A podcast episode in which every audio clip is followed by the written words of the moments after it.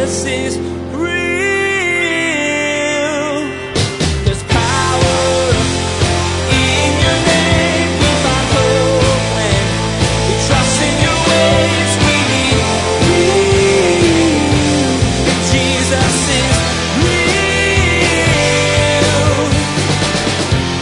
was discipling, pouring into Titus, raising him up, and all of us need to pour down into people. Every single one of us, not just a few of us, all of us. We're all created to not only have peers and friends who we walk through life with, but people we pour down into. Now, some of you might be like, listen, okay, Fusco, that's all great, but I've been a Christian for like three minutes. Who can I help? You realize that in our culture, three quarters of the people don't know Jesus, so there's all sorts of people you know way more than about Jesus. The best kind of learner is a person that doesn't think they have things all figured out. If you already know everything, you won't be open to correction. As Pastor Daniel describes the Apostle Paul in his message today, we'll hear that he was that kind of man. Even with his extensive knowledge, Paul was always seeking and hearing from Jesus. Today, you'll hear about how your relationship with Jesus can grow as you seek to know more.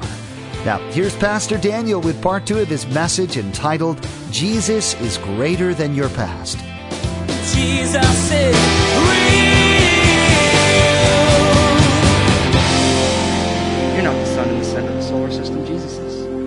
And our job is not to hope everything orients itself around us, but our job is to let everything in our lives orbit with Jesus as the center. But that's what happens when revelation is personal. Now, from there, look at what happens. In the middle of verse 16, he says, He revealed His Son in me that I might preach Him among the Gentiles. I did not immediately confer with flesh and blood, nor did I go up to Jerusalem to those who were apostles before me, but I went to Arabia and returned again to Damascus. And after three years, I went up to Jerusalem to see Peter and remained with him 15 days. But I saw none of the other apostles except James, the Lord's brother. Now concerning the things which I write to you, indeed, before God I don't lie. Afterward, I went into the regions of Syria and Cilicia, and I was unknown by face to the churches of Judea, which were in Christ. But they were hearing only, He who formerly persecuted us now preaches the faith which he once tried to destroy, and they glorified God in me. You notice that we get Paul's details of his journey, where he went. But what we learn, and notice by the end, nobody knew him by face, only that he who persecuted us now preaches the faith that he once tried to destroy, and they glorified God in me. My friends, don't let your past determine your future. Don't let your past determine your future. Now, I realize that by saying something like that, I just dropped like a big old mess in the middle of the sanctuary for us. Because I realize that for almost all of us, there are things about yesterday that are determining today and the future. The apostle Paul very easily could have just been like, I can't do it. I persecuted the church. I tried to destroy it. There's absolutely no way that I can now join it and be a part of it in such a way that is vibrant and is healthy and God glorifying. But Paul did not let his past determine his future. He let Jesus be greater than his past and he let Jesus determine his future. My friends, your past has been forgiven by Jesus if you put your faith and trust in him. No matter what it was, no matter how bad it was, no matter how long your record is, your rap sheet, no matter how many times you've been on and off the wagon, no matter how many times you've broken people's hearts or stolen their stuff, no matter how many abortions you may have had or how many diseases you have still because of your past, none of it matters because Jesus forgives our past and he gives us hope for the future. That's the gospel. And Paul is a great example for us of not letting yesterday be the determining factor of today and tomorrow, but letting yesterday place it in the hands of God and let Jesus determine your future. Because Paul goes from being a persecutor to being somebody who they're praising God for this guy, Paul. Now that's a pretty huge change, isn't it? I'll be honest, I remember growing up, You couldn't pay me enough to go to church. I hated going to church. And now I'm a pastor and I have to be here. And I want to be here. I mean, isn't that just a mind blowing reality? Paul was a persecutor and now he's writing one third of our New Testament. We look back like, man, Paul was a giant. Because he didn't let his past determine his future. And my friends, don't you do it either. Imitate Paul as Paul imitates Christ. Don't let yesterday determine tomorrow. Let Jesus determine tomorrow. Trust him with your past. Let him give you hope for the future. Now you notice his journey here. Because he's telling the church in Galatia, look, I didn't learn this from the Jerusalem apostles. I didn't learn it from them. He says, look, I didn't immediately, verse 16, confer with flesh and blood, didn't go up to Jerusalem, but I went to Arabia and then returned again to Damascus. Now, when we see Arabia, we think of Saudi Arabia, but this was the region to the north of Damascus, which is in modern day Syria. So he didn't go that far as, as like Saudi Arabia. But he went north, he didn't go there, and then he went back to Damascus where he got saved. Now, after three years, he goes to Jerusalem, we find out. And he was there for 15 days, and he spends time with Peter, who we know, we've heard about him a lot in the Bible, and then James, the brother of our Lord. Now, a quick aside real quick, because I realize that there are some sections within what we call Christianity that would say that Mary never had children after Jesus. They call it the perpetual virginity of Mary. Okay, now, notice what it says there, who is the brother of our Lord. So, I don't know why people hold to that, except if they want to try and set Mary up as someone who you can pray to.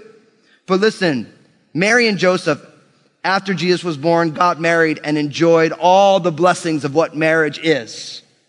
And so we say, praise God, and I'm sure Joseph did too. So I just wanted to get that out of the way because it says that James was the brother of Jesus. So Joseph and Mary, they, you guys know what I'm talking about. Anyway, out of all this time, he spends three years north of Jerusalem. Then he goes there for a measly 15 days. And he just spends time with Peter and James. So he's there for 15 days. And then it says from there, he travels into the regions of Syria and Cilicia. Now, Cilicia is interesting because Tarshish, which was Paul's hometown, was in this region called Cilicia.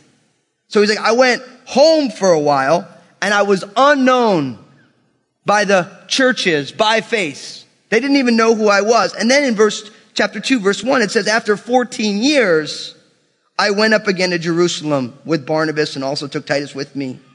So you realize we got three years in here. We have 14 years in here. So just the numbers he gave, we have 17 years, and plus he's in all these other places. He's in Damascus, he's in Syria, he's in Cilicia. So at the minimum, you're probably thinking, we're talking 20 years of Paul's life. And in the 20 years of Paul's life, he only spent 15 days in Jerusalem with the apostles. That's what he's trying to get. He's saying, look, I didn't learn this from the Jerusalem apostles, and you can't correct me saying that you're from Jerusalem and the Jerusalem apostles. I didn't learn it from them. I barely spent any time. I mean, you think about 20 years, that's a long time. For some of you, that's longer than you've been alive. Paul had been in Christ, serving the Lord without having spent nearly any time, a drop in the bucket, a vacation time in Jerusalem. That's what he's trying to get at here. But now notice what happens in chapter 2. Because now the focus is going to go to the nature of the gospel as we move into chapter 2. It says, Then after 14 years, I went up again to Jerusalem with Barnabas and also took Titus with me. And I went up by revelation and communicated to them that gospel which I preach among the Gentiles, but privately to those who are of reputation, lest by any means I might run or had run in vain. Now, this is awesome about the apostle Paul. And there's a, an important principle for us, and that is we need to be teachable. We need to be teachable. You notice what he says? He's like, after all this time, I went up and then I got together in private to make sure I hadn't run in vain.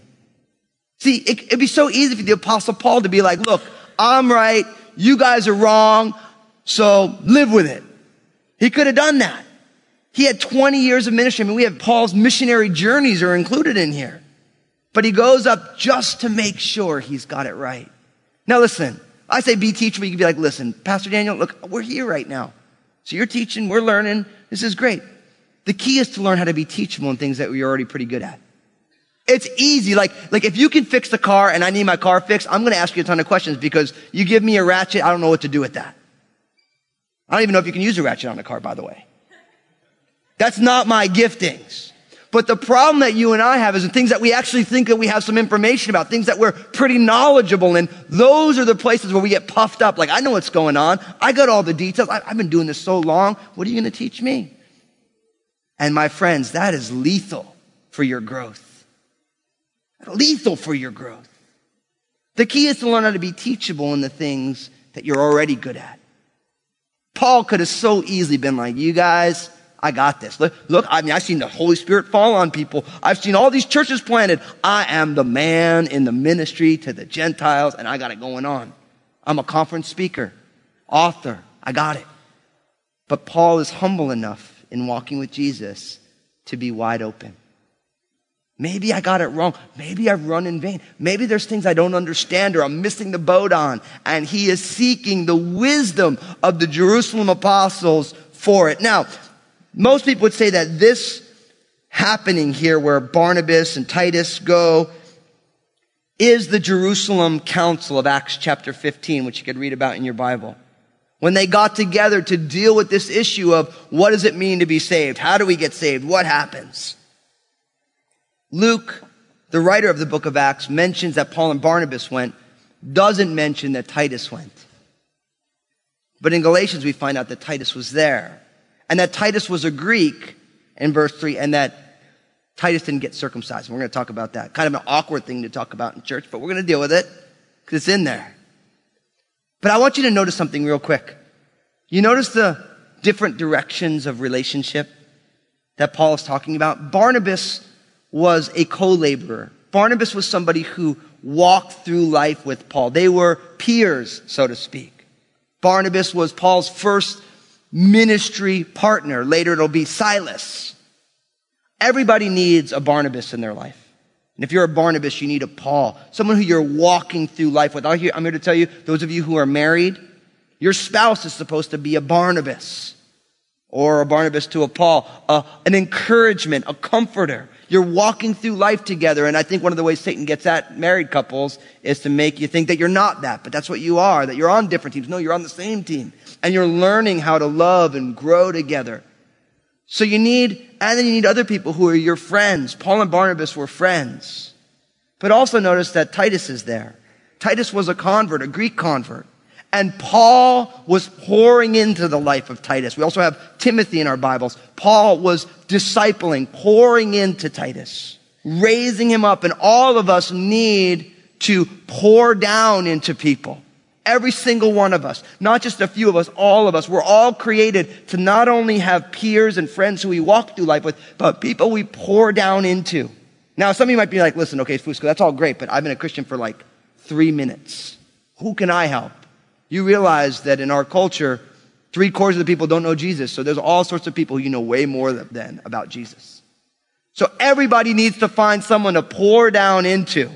And in the same way, Titus had Paul. That's somebody who's pouring into them. We all need not only to have friends that we walk through life with and people we pour down into, but we also need to allow people to pour into our lives. I'll be honest with you. The only reason I'm a pastor in ministry is because I've been blessed with people who've come alongside to pour into my life, people who challenge me. To this day, I have networks of friends who are friends, but they've been around this way longer than I have. Not just the ministry side, but the personal side. People who've raised their kids.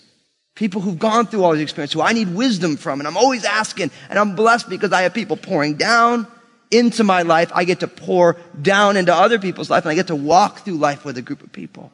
We all need relationships on all those different directions. And if you find yourself you don't have those, you need to say, God, will you bless me with a mentor and people that I can mentor and spiritual friends who can walk through life with me. And if you have those or some of those, thank them for it. Thank God for it. We all need re- relationships and multiple directions. But we need to be teachable because Paul shows up with Barnabas, with Titus, and he's like, look, I wanted to make sure I didn't get it wrong.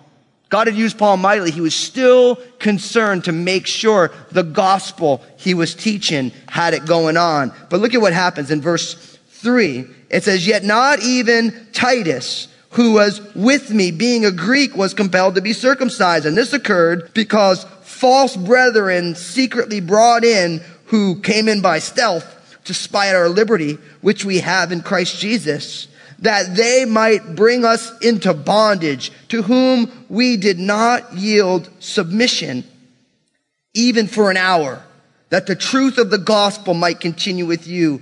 But from those who seem to be something, whatever they were, it makes no difference to me.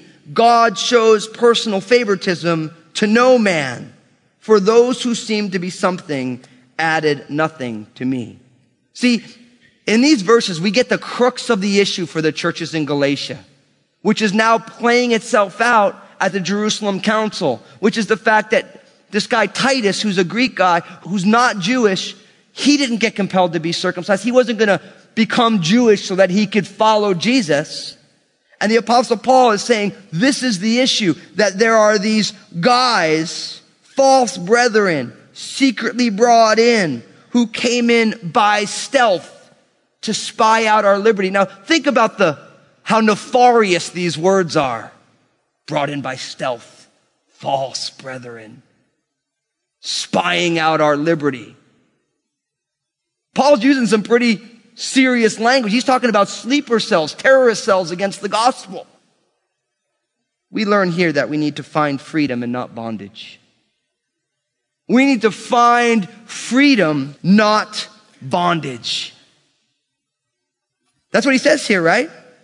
They came to spy out the liberty which we have in Christ Jesus that they may bring us into bondage. So the issue is between freedom and slavery. The church in Galatia, they believed in Jesus. They were free, but then a group of people came in with a set of rules that made them slaves again. And brothers and sisters, you and I need to find freedom, not bondage to a set of religious rules. And I'm here to tell you, there are some of us right now, we're struggling with that. We're struggling with the fact that we believe in Jesus and somebody's trying to put us back into a rule keeping thing. Like, you gotta worship on this day and this day only, or you are not really honoring God. I get it all the time because I believe and I, I pray that Crossroads, we're a, a gospel, grace centered church. But all the time I meet people like, oh, you're the pastor of Crossroads, right? Yeah. Someone told me not to go there because you wear jeans. How can you be a pastor and have dreadlocks? You realize that you can wear a suit and have a hair helmet and still be dead on the inside, right? And you could have dreadlocks and wear jeans and be dead on the inside. It's not about the outside. It's about the inside. It's not about a set of rules. It's about the glorious liberty that Jesus came to give people. And we have to be careful because it's so easy to believe in Jesus and then get caught up in all these rules. And there's a million different styles of it. A real popular one now is that in order to be a good Christian, you have to vote this way. Now, don't get me wrong. You need to vote based on God's word and your own conscience before God. But listen, ain't no one getting saved by a political leader, and you all know that's true. When you die and you stand before the Lord, He's like, well, I want to see your voting record. Oh, I, wait, you voted for so and so? Perish the thought. Is that what God is saying? Not in my Bible. God is saying that you and I make mistakes, but Jesus is real and we want to vote well and you should vote well. It's a gift that God has given us in this country, but no one's getting saved by political affiliation and no one's getting saved by how gussied up you get for church and no one's getting saved by how diligent we are in doing these. People get saved by the finished work of Jesus and Jesus sets us free. John chapter 8, verse 31 to 36. What did Jesus say? Whom the Son sets free is what? Free, indeed. Amen. And we need to find the freedom in Christ and not the bondage of a bunch of religion. There's some of you here right now, the reason you don't follow Jesus, like, oh man, it's all rules. No, listen. You come to Jesus because Jesus set you free. And because you're free, you are now free to choose to be different. That's how it works. That's how God changes a life. Because now, because we're free in Jesus, yes, you can do it, but you say, I don't want to do that anymore. I don't want to be like everybody else. I want to be the person that God made me to be.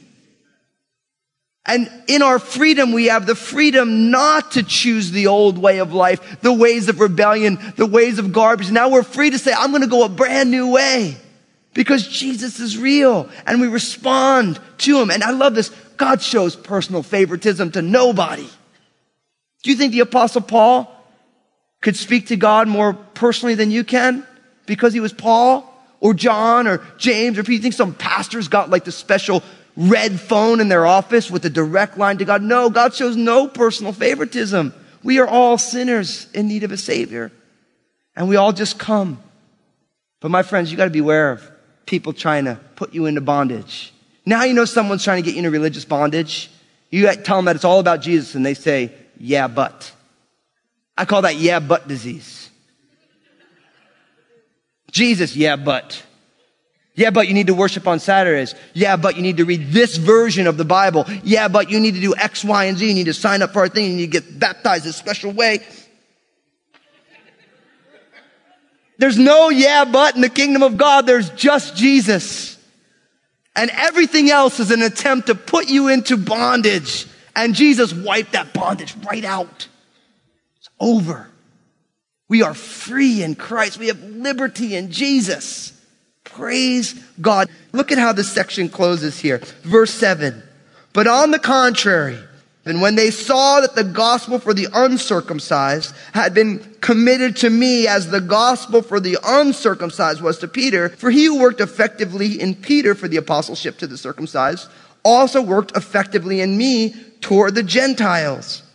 And when James, Cephas, and John, who seemed to be pillars, perceived the grace that had been given to me, they gave me and Barnabas the right hand of fellowship that we should go to the Gentiles and they to the circumcised. They desired only that we should remember the poor, the very thing which I also was eager to do. My friends, we need to extend the hand of fellowship. Extend the hand of fellowship. I, I love that term right there in the middle of that section. See, Peter and James and John, the pillars in the church, they perceived that God's grace was upon Paul and Barnabas to bring the gospel to the Gentiles, just the way God's grace was on them to bring the gospel to the Jewish people, the circumcised. And they said, and when they realized that God was up to that, they extended the right hand of fellowship to us. See, you and I need to learn how not to be afraid of people's uniquenesses and their different callings. Everybody's different. Everybody is God's unique work of art. And God has called different people to do different things. And it's not because God has called one of us to one thing that that's the only thing. That's just the thing that God is calling them to. It's so easy, isn't it? When someone's got a calling that seems different from us, we get self conscious about it. And then we fight with them because we think that their calling somehow calls ours into question. Jesus is Thanks for joining us today for this edition of Jesus is Real Radio. We're so blessed by what God is doing through Jesus is Real Radio. We want to give you the opportunity to partner with us. For anyone who wants to help further the gospel here on Jesus is Real Radio, with a gift of $20 or more, we will send you a personalized copy of Pastor Daniel's book, Honestly. I'll be back in a moment to tell you how you can receive your personalized copy, but first, here's Pastor Daniel with more about this special book offer. Thanks, Josh. Honestly is a book I wrote to help people deal with the messiness of life. I mean, we all know it. Life throws us curveballs all the time. We never know what's coming next. But honestly comes from what I've discovered out of Paul's letter to the Ephesians. How you can manage your life through the lens of your relationship with Jesus. It's some powerful stuff. And I've been blessed as many people have told me how the book has helped them on their spiritual journey. I'm confident that honestly will be a blessing to you as you walk with Jesus. And I'll be personalizing each and every copy for the Jesus is Real radio listeners who partner with us this month. Here's Josh with some more information. Thanks, Pastor Daniel. Again, to receive your very own personalized copy of Honestly, Simply log on to JesusIsRealRadio.com and click on Partner. Then you can securely make your donation of $20 or more, which includes shipping. Remember, by partnering with us this month with your gift, you'll not only receive this great resource, you'll also be enabling Jesus is Real Radio to be heard on this station and many more. That's all the time we have for today. Join us next time for another edition of Jesus is Real Radio.